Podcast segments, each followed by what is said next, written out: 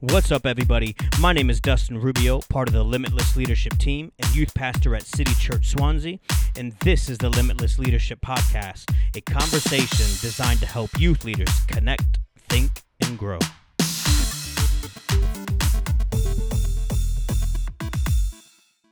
Hi, my name's Tim Alford, National Director of Limitless, and welcome to a very special edition of the Limitless Leadership Podcast. This time, we're bringing you a session from Limitless Leaders, our national gathering of youth leaders from across the Limitless community, where we get to hear from Dan Blythe, the youth and young adults pastor at Hillsong London. He brought to us a fantastic session at Limitless Leaders about Michelin Star Youth Ministry. If you're a youth leader, you're going to love this session. There's so much good stuff in it. So make sure you've got a notepad ready and enjoy Dan Blythe. Um, just to give you a little bit of um, background, uh, my parents uh, got divorced when I was age 11. They weren't Christian. My mom had a Catholic upbringing. My dad was a strong atheist. They, uh, they got divorced, and then uh, my mum uh, got taken to a church by one of her friends in Horsham called Kingdom Faith. And uh, my mum encountered Jesus there. Two years later, my dad was traveling in Australia. Randomly, someone took him to church. He encountered Jesus. Within two years after the divorce, both my parents, passionate about Jesus Christ, remarried Christian partners, got involved in the local church, still involved in the same local church today pretty crazy. You know, the world will say that divorce equals dysfunctional family, but actually, as we know, Romans 8, 28, God can turn all things around for good. But it's funny, age 11, even though I knew God was real because I saw the change in my parents' life, uh, I didn't want a relationship with him because all I saw was the rules. I saw the thou shalt nots rather than the thou shalls. And in the churches that my mum and my dad were part of, there was no youth, no youth ministry. Like there was some random games, chubby bunnies. There was the God slot. Uh, but there was no role models for me. There was people who cared about me, but no one who could communicate the gospel to me effectively so I could relate it to my life. So my teenage years, I was far from God, uh, getting drunk most weekends, getting into fights most weekends, and my role models were uh, my best mates. My, my, uh, there was 14 of us. We all looked like David Beckham. It was a, it was a sad affair.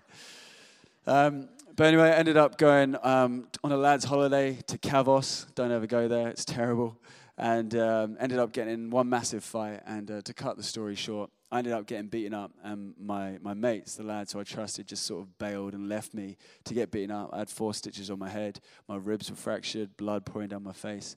I remember just thinking, man, what am I doing with my life? Came home, turned 18, got all my birthday money together. I said, I'm just going to do a gap year in Australia. Just going to go and party, party hard, enjoy life. Got to Australia.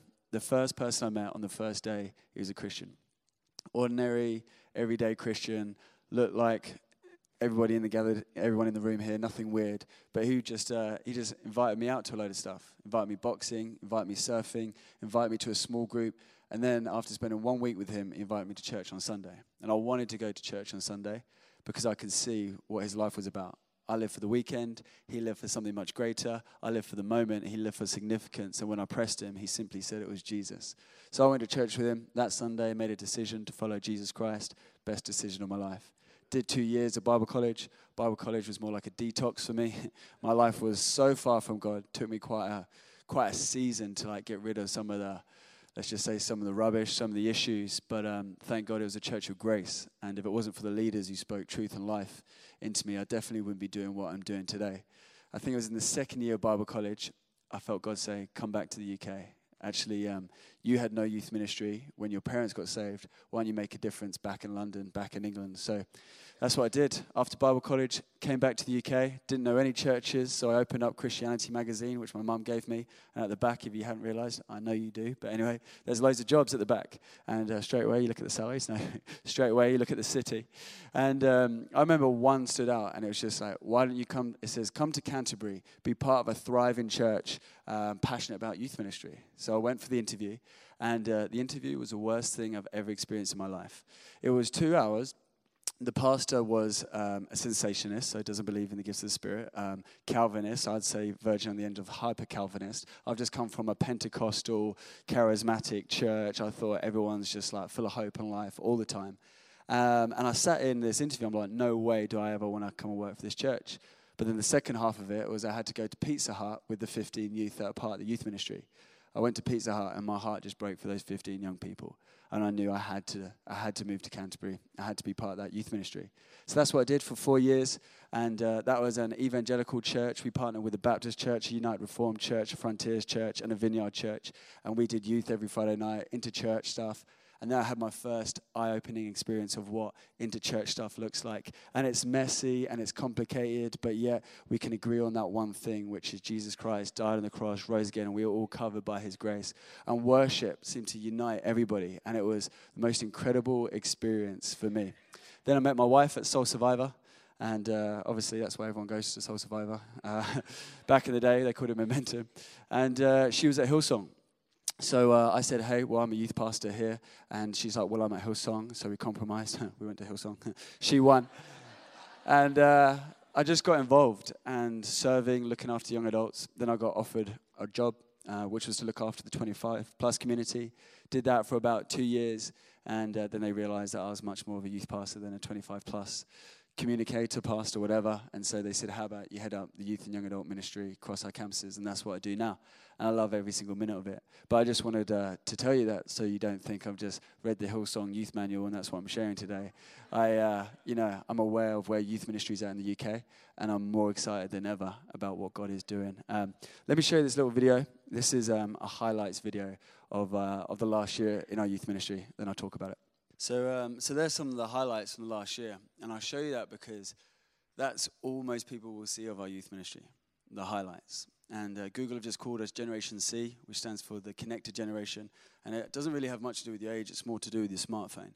And uh, you can go on social media, you can see photos of our youth ministry, you can see videos like that, and you see our highlights, and you don't see our private struggles. And uh, I just wanted to start off just by saying I feel like one of the biggest dangers today is that we all get on social media and we look at everybody else's youth groups, youth ministries, youth leadership, and then we compare our private struggles to everybody else's show reel that they put on social media. And then we try to start copying everybody else because we think that's how you do youth ministry, even though we've got no idea like why they're doing it like that and the reason behind it. And so you know, really today I, I, was hoping that we could be a little bit more vulnerable and we could be honest and open and um, maybe we'll just share some of the truths that goes on behind the scenes in youth ministry. And when we do the Q&A, please, like, no question is controversial, no question is, is I'm not up for sharing it. Like, if today's just like real, raw youth ministry and let's just get into it from that point of view, we're definitely not saying uh, we're killing it because it is easy to, to look at the year and go, wow, look how much fruit. But then if you look at how many young people don't know Jesus and you look at the stats, you look at the numbers, it's that balance of having hope, having faith, being aware of the massive need. And actually, we're not feeling like we're even denting London, but then still keep going with massive hope and massive faith. And so we're coming at it from that. I want to share with you today, it's called the Michelin Star Youth Ministry. The Michelin Star Youth Ministry.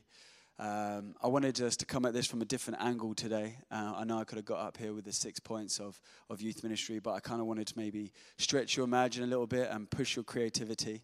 Um, I'm a firm believer that uh, there's not such a thing as creative people.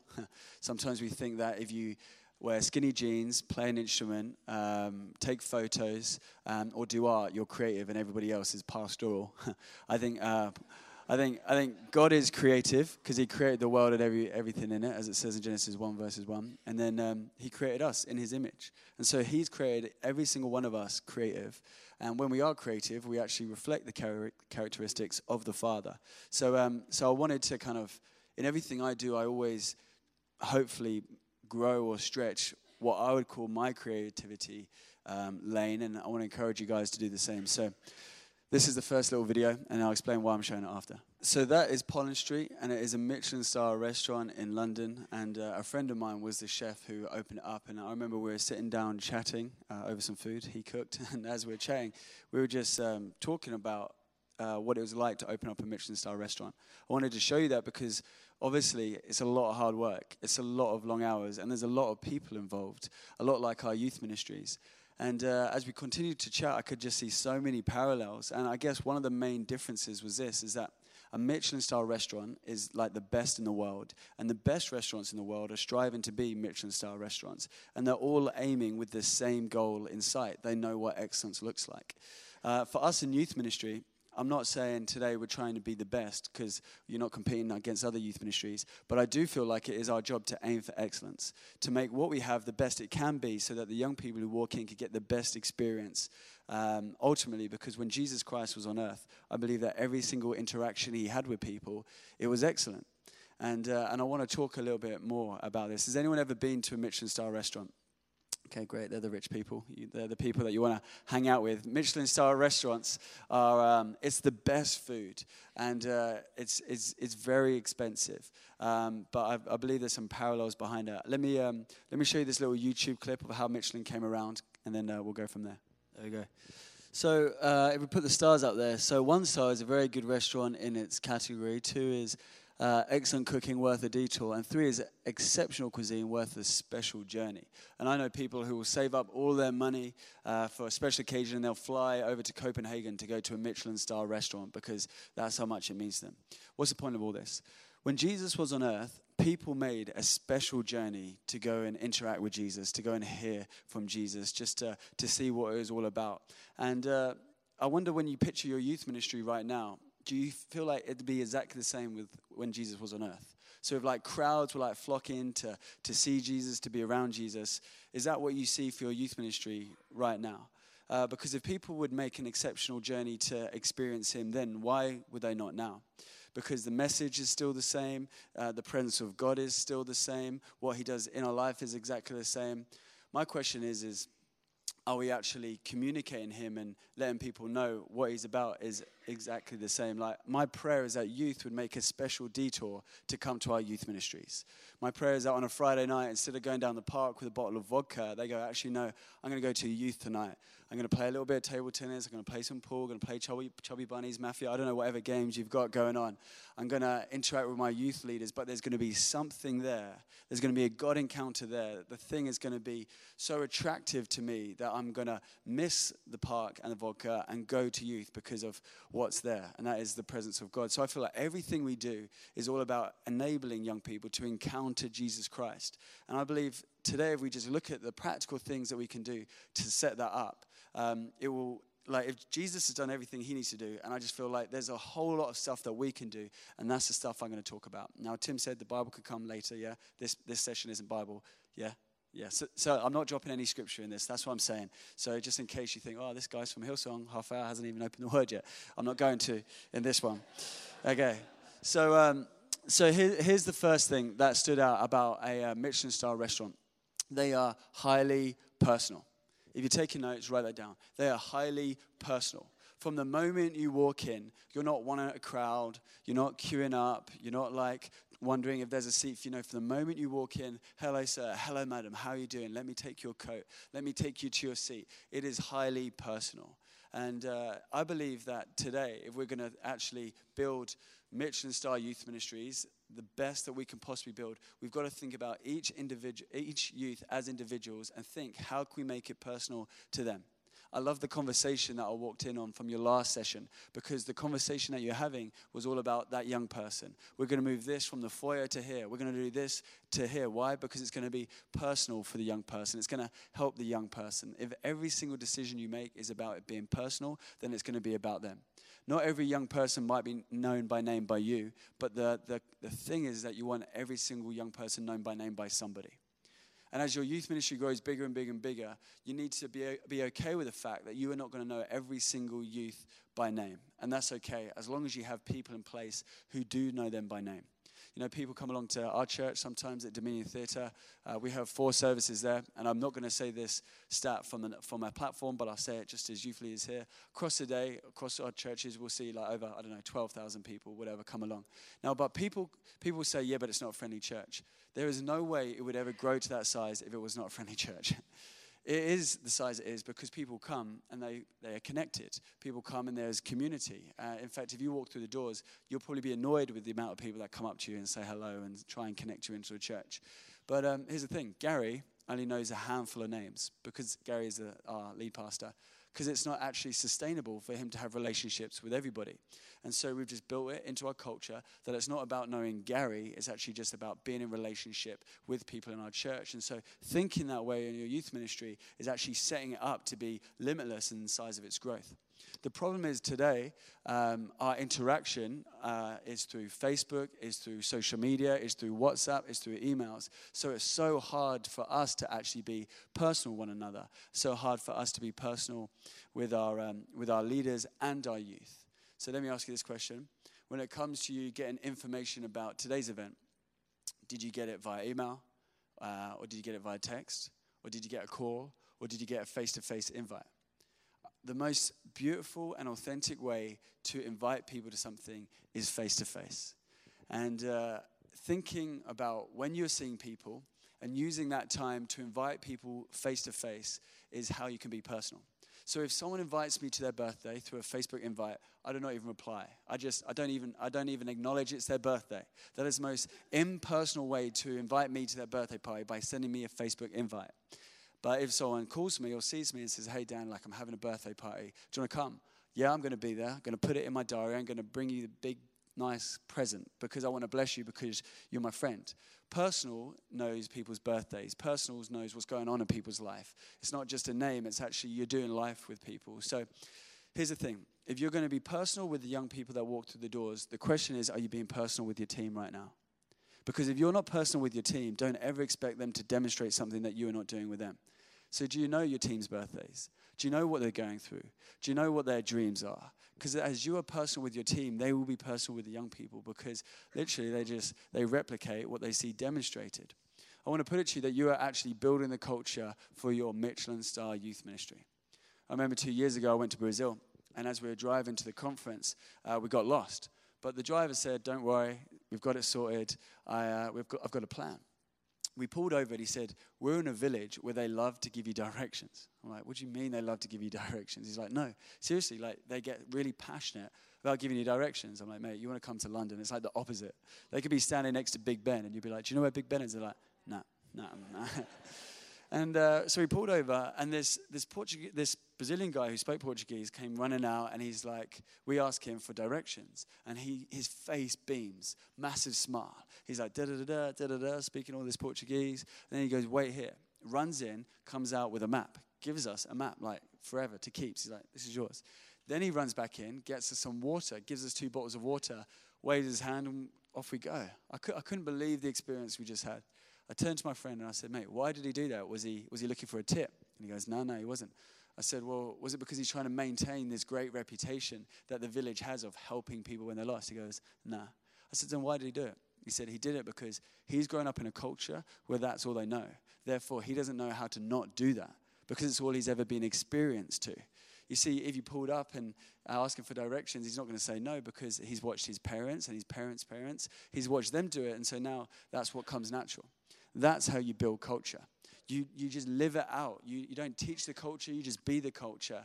And I want to encourage you to invest heavily in your team and making sure that you demonstrate that culture to them. You demonstrate being personal to them so that they will then implement that with the young people. Uh, I like this quote. It says, um, Leadership is about creating a way for people to contribute to making something extraordinary happen when you're recruiting for your team, trying to build team, and hopefully you are, because if you're going to have this limitless youth group, and I hope you're dreaming of thousands of young people getting to know Jesus Christ, you've got to build team. And as you build team, you're really making way for more young people to come in. That's the only way you can look out for them. But when you're recruiting people for team, how do you invite them? Do you just like do an announcement now and again, hey, how you doing? Just so you know, we, we need more youth leaders. Thanks, church. Bye. Or are you actually having personal conversations with someone? And are you saying, uh, are, you, are, you, giving them an opportunity for them to create to something um, extraordinary? Like, how are you talking about your youth ministry? How does your team talk about your youth ministry? Hopefully, as they share the vision, as they share the mission, as they share what's going on, they're so passionate about it, it's contagious. And uh, I'm, I'm not like the recruiting person for team at, at Hillsong. Every single youth leader who is on team, their, their job, part of their role, is to get people on team. And that's by going into the foyers. So, yes, they've done their bit with the youth, and then they've said bye, youth. They've had their KFC, they've gone home. But then during the next service, they go into the foyers and they're meeting people. They're sharing the vision about the youth ministry. They're inviting people to be part of something extraordinary. And so, I want to encourage you when it comes to being personal, how are you personally inviting people to join team? Because if you're just banging out an email saying, hey, come and get involved, don't be surprised when you have no one wanting to join the team. Share the heart and share it passionately. Number two, highly motivated.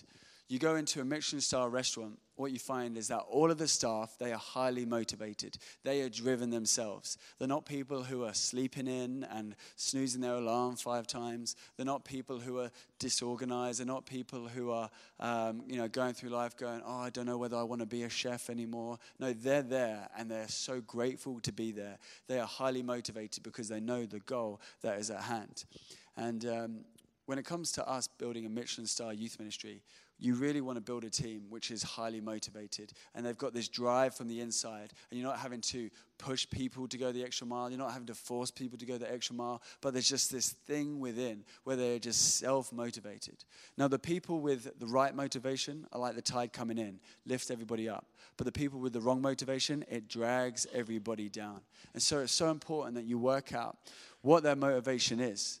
Because uh, here's the thing people walk into a restaurant and they get waited on, it's personal, they sit down, they eat the food, and it's an amazing experience. And then they think, oh, well, if this is the experience I'm getting, maybe that's what it's like on team. Maybe that's what it's like being a youth leader. I'm going to join the youth team because it's cool, it's community, it's fun, it's something to do. That's the wrong motivation. And they quickly get disillusioned when they find out that in every single restaurant, for you to have that restaurant experience, there is a kitchen and in the kitchen, it is long hours. In the kitchen, it is working under pressure. In the kitchen, it is not always great. Sometimes it is colorful if you go into a kitchen. That's because they're working under pressure. For any Michelin star youth ministry to be able to provide this personal experience, which is amazing for young people, you've got to understand that behind the scenes, there is this kitchen where there's a load of youth leaders going that extra mile, a load of youth leaders doing everything they can to make it that experience. The dysfunction happens is when somebody joins team for them. They join team because they think, oh, maybe I'm going to find a partner. Maybe I'm just going to get connected. But actually, joining, joining youth team for them is, is the wrong thing. You'll end up doing more damage than right. So you've got to find people with the right motivation, which leads us to how do you do that? Like, and maybe you're here today and maybe you feel like your why has become dry. You feel like you've lost the passion, you've lost the enthusiasm for youth ministry. In fact, a good indicator is every day you, you keep snoozing your alarm and, you, and you, you, don't have, you don't have the joy and the passion to get up and serve the youth. And that's a great indicator that actually you've lost the heart and you've lost the passion. And uh, it's funny because a lot of the CEOs and the most, let's just say, rich or successful people in the world, they don't snooze five times a day. No, Richard Branson, Usain Bolt, all of these guys who the world deems as successful, they easily get up because they're driven for fame or they're driven for money. But, but, but what we do is to build the kingdom. And what we do is for the young people, shouldn't our drive, shouldn't our passion be even on a higher level than theirs? And, uh, and so finding people with the right motivation is so important. So this is how. This is what's called the golden circle. And if you've been watching that Simon Sinek video that's gone viral, just bear with me because I know this is everywhere. Apple use the golden circle. It's the why, the how, and the what. They talk about why they do what they do. Then they talk about how they do what they do. And then they talk about what they do. Put your hand in the air if, you've, if you're familiar with this.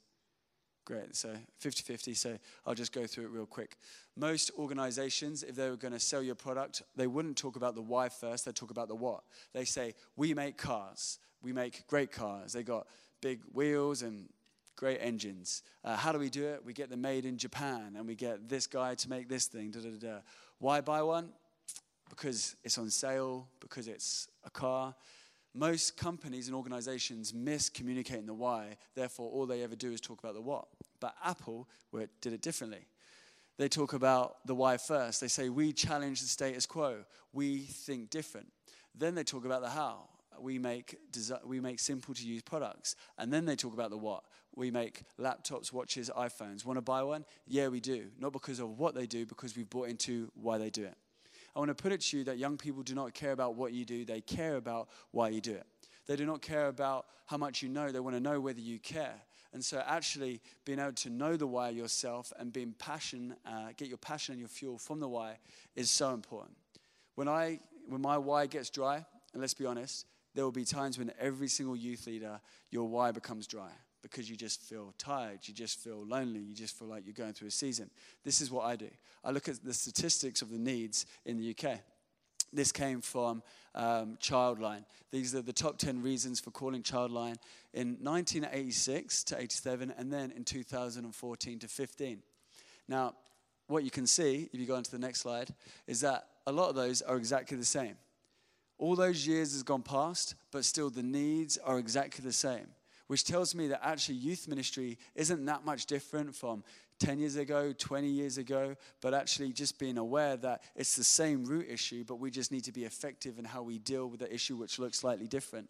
But I look at these and I look at family situations, low self esteem, bullying, uh, self harm, suicide, friendship, sexual relationship. Like I look at this stuff and I'm like, man, I, I don't care how much of difference I make, but I'm just going to play my part to try and help some of these needs. Um, this other one came out from the Prince's Trust in 2017 what they've pretty much find, found, if I just summarize this, that it's a generation that feels out of control. It's a, it's a generation that is lacking in, in self confidence more than ever. It's a generation that has self doubt and feels trapped. I don't know about you, but when I read statistics like this, it breaks my heart and it fuels my enthusiasm to, uh, to throw it back into making a difference. Um, these are some of the key findings that they found. They found that half of young people, 48%, experienced problems during their school or college years that prevented them from focusing on their studies. More than a quarter of young people, 28%, do not feel in control of their lives. And you can screenshot that or see that, but all of these goes, all of these goes on. Like as leaders, we need to be the ones who can find the why ourselves and find the motivation ourselves. And if you're waiting for someone to sit you down, your accountability partner, and they're waiting because they've seen your face, they've seen your body language, they've seen that the, the youth ministry is like getting smaller and smaller, and they have to sit you down and say, Do you still want to do this? Is your heart still in this? Like, like that's the worst scenario. We shouldn't be cool with that situation. We should be leaders who, like David, we delight ourselves in the Lord. We find the why ourselves so that we can start every day driven for a cause which is much greater than ourselves. Highly motivated. The next one is highly collaborative. I'm speeding through a lot of this time, a lot of this because it's just it's good.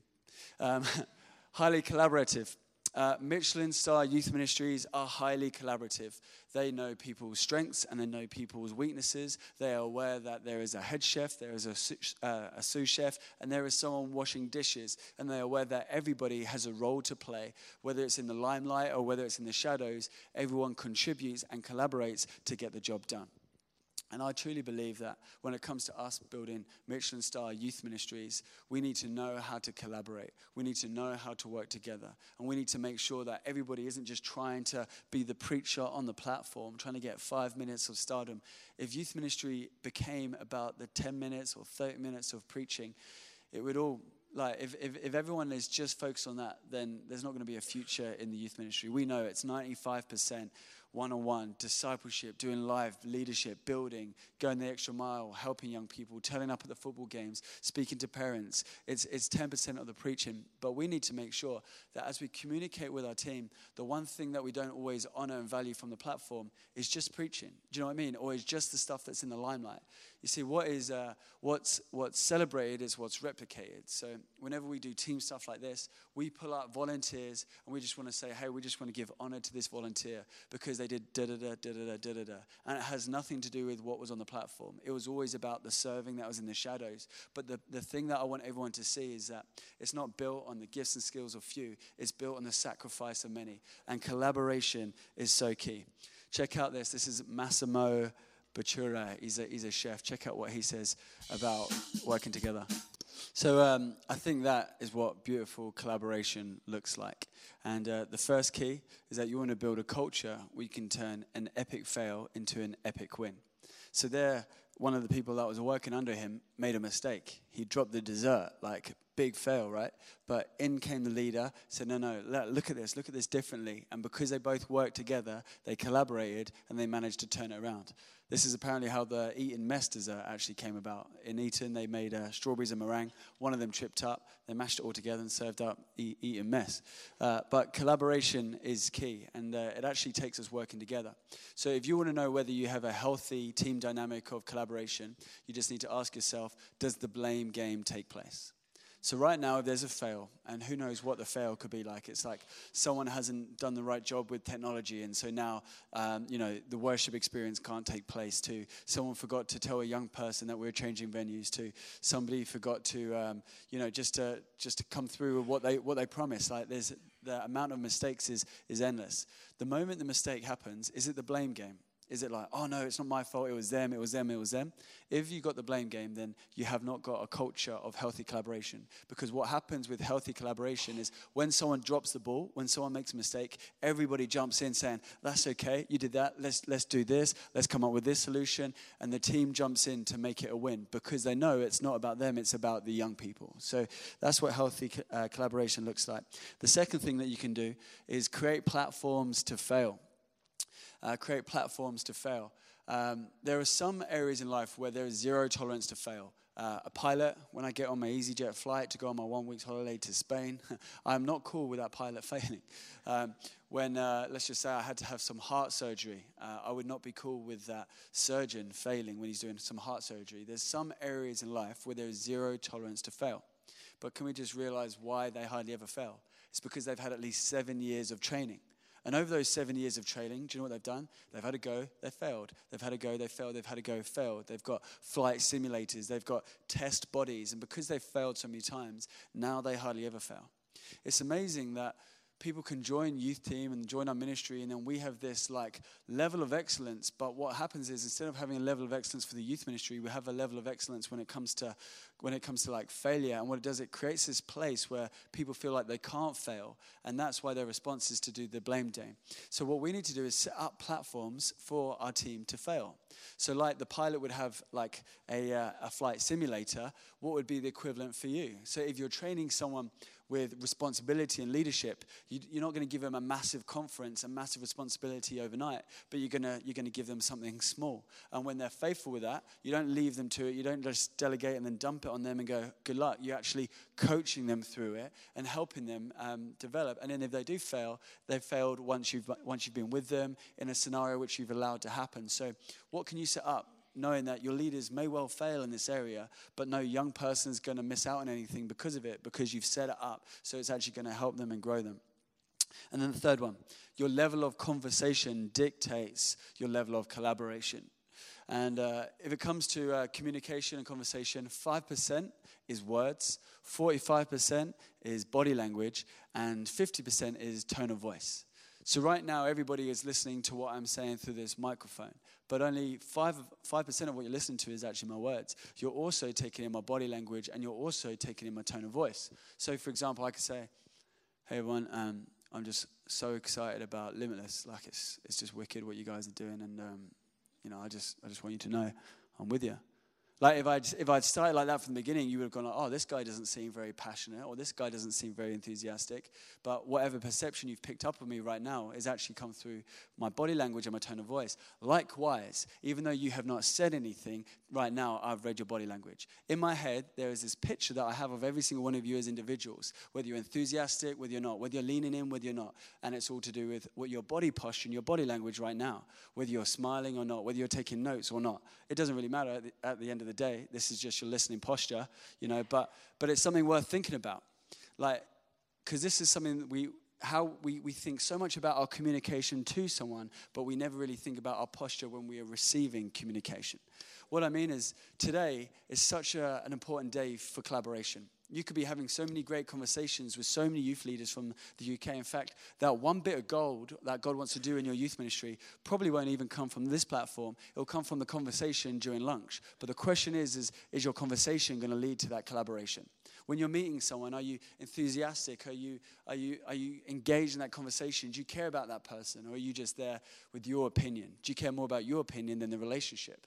There's so many great social skills that come down to collaboration. And as youth leaders, I think it's important that we actually think about this.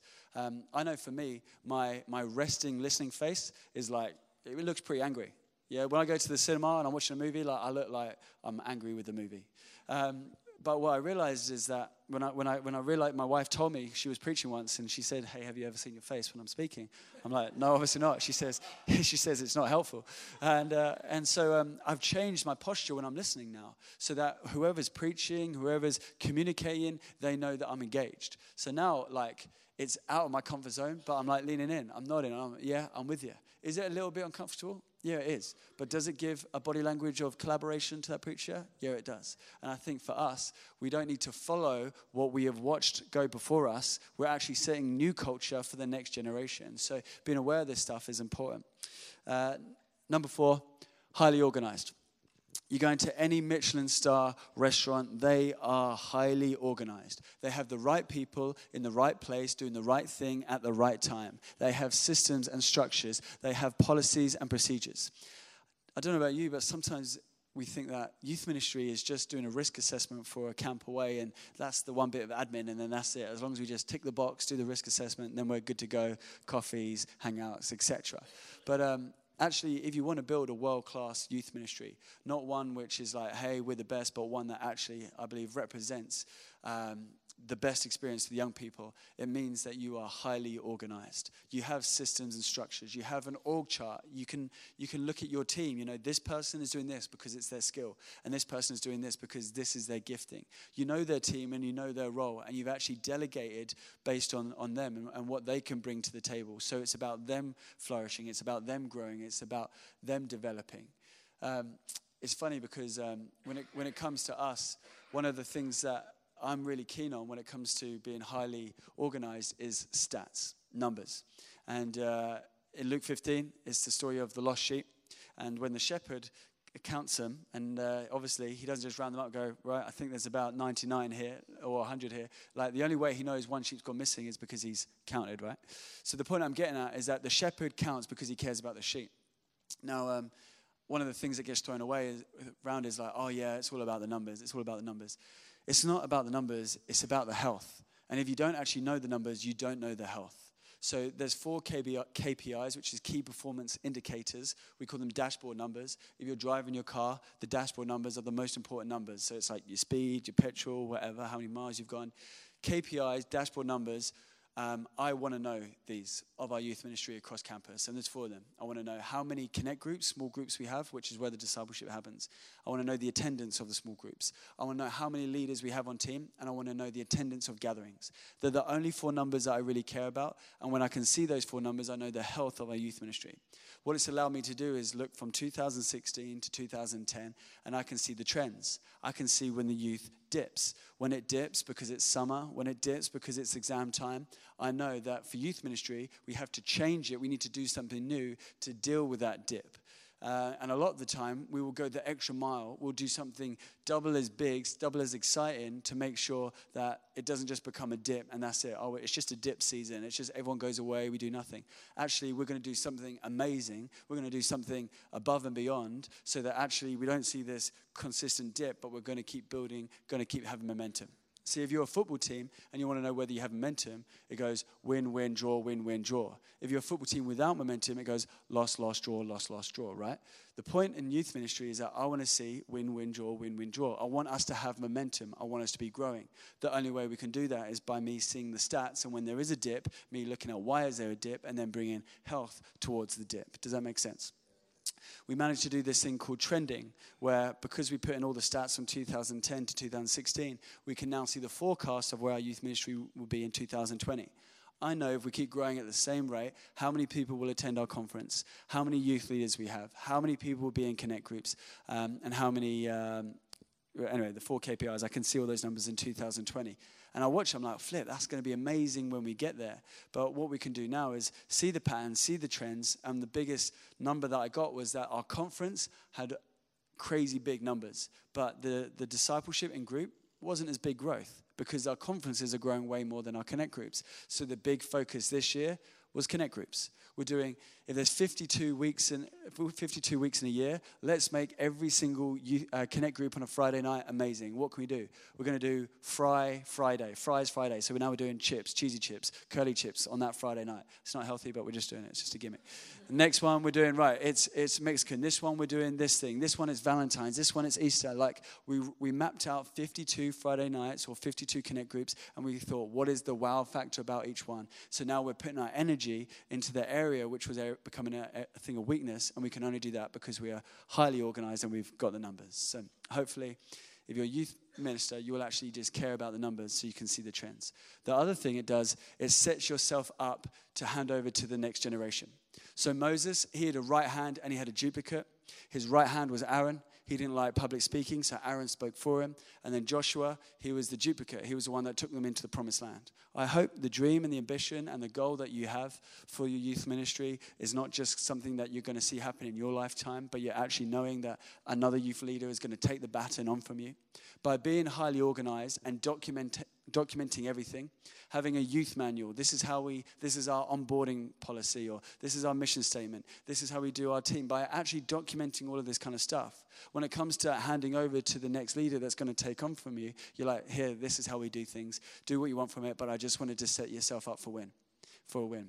It's amazing how much youth ministry in the UK is set up like it's a, a, job in the secular society where someone does it and then they're like, yeah, I'm called to start a church in Barbados. I'm out. Put a job in the magazine. Someone else comes in. No history, no background in that church, no understanding of the culture and the DNA. And then they just start from scratch. And then every single youth leader just starts from scratch, starts from scratch. But actually, if you are highly organized and you document how you do the youth ministry, whether they, whether they carry on with what you've built is up to them. But ultimately, what you're doing is just, you're setting them up for a win. Otherwise, all you're doing is a hospital pass. And in hospital pass in rugby, you throw the ball, a player gets a but then straight away they get tackled because it wasn't a good pass and you set them up to fail. So actually, by being highly organized, you're thinking about the next youth leaders. You're thinking about generation after generation after generation. Last one is Michelin star, Michelin star uh, restaurants are highly innovative. Now, this is a in word at the moment. Innovation is a very kind of cool word innovation, imagination, collaboration. But the, the word innovation just means this it means uh, the action or process of a new method or ideas, um, change, alteration, transformation, metamorphosis, renovation. Here's the thing innovation is a fruit, and it is a fruit of those first four things that we just spoke about.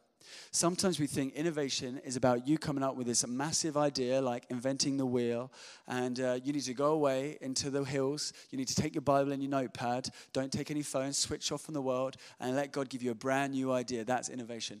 I guess that could be a form of innovation, but what I find is, is a lot more effective. And what I see is a reality is that innovation is small I, not big I. You do those first four things, and once that's all set up, what happens is that you keep just seeing little things that could just be tweaked, tweaked, tweaked, which actually causes fruit. It's like the little changes. Sometimes people won't make a sing and dance about them, but they're the little changes which are effective. Check out this video. This is Massimo, last video from him. There we go. Res- I love that. I just, I, love, I can listen to how he talks tortellini. Anyone hungry? I'm hungry. Um, here you go. So, chef, Michelin star restaurant. He's kept the ingredient the same. He just changed the style. He just changed the way he served it. He innovated. Michelin star restaurants are so innovative. They innovate the menu. They have to keep innovating. They will not just keep serving the same thing over and over again. Now, what he, what he did is he kept the ingredients the same, but he just changed the way he, he, actually, he actually gave the food for us as youth leaders, I believe we keep the message the same, we just need to innovate the method. We keep the, the substance the same, we just innovate the style. Now, what is a thing of substance? It's the Word of God. From the moment Jesus Christ came from heaven to earth and demonstrated the good news and the gospel, those things stay exactly the same from generation to generation. Everything else is there to be innovated, and it is our job as youth leaders to innovate them. But don't try and innovate them if you haven't done the first four things first, because innovation is the fruit from those things. There was a lady called Sarah, and uh, she went home for Christmas, and she said, Mum, I'm 25 now. I think it's about time I learn how to cook a nice Christmas dinner. So her mum was cooking it, and then uh, her mum cut off the legs of the turkey uh, and put it in the oven. Sarah goes to her mum, Mum, why do you always cut the legs off the turkey? She said, Oh, because um, that's just the way you do it. It's just, we just do it like that, okay? So it's family tradition. This is how we do it. She said, Fine. Anyway, Christmas, um, the dinner came round and Nan came over and they were all sitting around the table. Sarah's mum leaned over to Nan and said, Hey, Nan, I was just wondering, um, why do we cut the, the legs off the turkey? And then Nan went, Oh, well, it's because uh, the turkey never used to fit in my oven, so I had to cut off the legs. Uh, and see, what happened is Sarah had watched her nan do that, and now she had done it, even though her oven was more than big enough to accommodate the full turkey. And now she was handing that on to the next generation. And when she was asked why, she didn't know. She just said, That's the way we do things. Isn't that a picture of the church today? Stuff gets handed down from generation to generation. Now, the beautiful thing about our generation is that we are asking why. And in fact, people will say we ask it too much. We're like, why are we doing it like this? Why do we do it like that? Why are we doing it like that? But it's actually an asset that the next generation is asking why. Uh, because if we can ask why, we can see things differently. You know, Lego uh, an organization that have managed to innovate in such an amazing way. My grandparents had Lego, my parents had Lego, I had Lego, and in February I, I really want to go and watch Batman Lego movie that comes out. Like, it looks amazing. But Lego have innovated in such a way in which they've been relevant to every generation. I feel like in our hands we have the potential to innovate, not the message, but the method, so that the gospel will be will be relevant to every single generation. And the question is with what you have in your hand right now, are you innovating it in a way and so it is accessible? Because what is accessible to your teenagers is different to what is accessible to my teenagers. I know the culture and I know the needs, and you know your culture and you'll know your needs. So we can come together and talk about heart. But when it comes to the practical realities of innovation, this is something you need to go away and you need to go away and think about. Now, when you have this innovative idea, you're going to want to go running to your lead pastor, your senior leader, whoever, and you say, Hey, I've come up with this idea. It's going to change the world. You're going to change everything on a Sunday. And what happens is sometimes they don't, they don't want to change straight away. They don't want to implement the change. And you can say, Yeah, but it's about the young people. But they, they don't want to change. The key is that when it comes to change, we speak to our leaders in a place out of honor and respect and gratitude. And we care more about the relationship than we do about the opinion. And actually, we take our leaders on a journey and we sometimes we ask why. And if sometimes they say yes, innovate, go, we go praise the Lord and we go for it. And if sometimes they say no, sometimes you just have to suck it up and live with it and innovate the other areas that you can live with. It is such a great thing that our generation is asking why, but it is also an opportunity to cause the biggest divide of ever because all it is, is all, all, we become is some narcissistic, egotistic youth leaders who think we've got the best way of doing youth ministry. Trust me, another 10 years, there'll be another generation who think they're doing it better than us. This is the question Will we be sacrificial in style in 10 years' time, in 20 years' time, in 30 years' time, in 40 years' time? Because if we can start that uh, culture now, if we can build this culture of sacrificial with style leaders, then we won't have the problem that we're seeing today. My nan goes to church. In stained glass windows, she sings hymns. There is no one under the age of 50 in that church. That church will become extinct if they don't change and innovate. What would change it is if all 50 of the 60 to 80 year old people who are there said, you know what? We don't want the other style. We don't want the new way of worship. We don't want Tim Hughes and acoustic, acoustic guitar. We don't want four songs or five songs together. We want stand up, sit down hymns, but actually, we're going to be sacrificial with style for the next generation. If they made that decision, there'd be hope for the church because they wouldn't be changing the message, they'd just be changing the method. See, we've just started doing DJ worship believe it or not, this, what you see here, this is old school already. you look at the music that is in the top charts, it's all DJ, it's all tunes. So we do now some DJ worship, and it's just a praise party. It's still Christian, it is Christian lyrics. We're singing about Jesus, but the, the method has changed, the instrument has changed. But already I'm finding 25 year old youth leaders, when we just do DJ, DJ worship with them, no youth, they're like, no, I don't want this. I want, I want Matt Redman, Matt Redman, and blessed be your name. You know, I want, you know, you know, because because we we've we've had our first God experience with a certain style. Even we become attached to that certain style so much so that we start holding on to it. But the key for us is to be able to be sacrificial with the style. Be aware that the style style will keep changing as long as we can hold truth, hold true to the message, the gospel of Christ. What does that look like? What does that look like in 10 years, 20 years' time? I got no idea. There might not be instruments, it might just be iPads. There might not be animation, it might be 3D glasses. It might be a lot more of like, whoa, like whale noises. Who knows what it's going to look like in the future. But if that person is singing it to give glory to God, then it is worship. And who are we to point the finger and say that's not worship? Let's be leaders who are, who are living out Corinthians 2 verses 2 verses 9 no eyes seen no ears heard no mind has imagined what god has planned for those that love him you know God really could do something unlimited in the UK.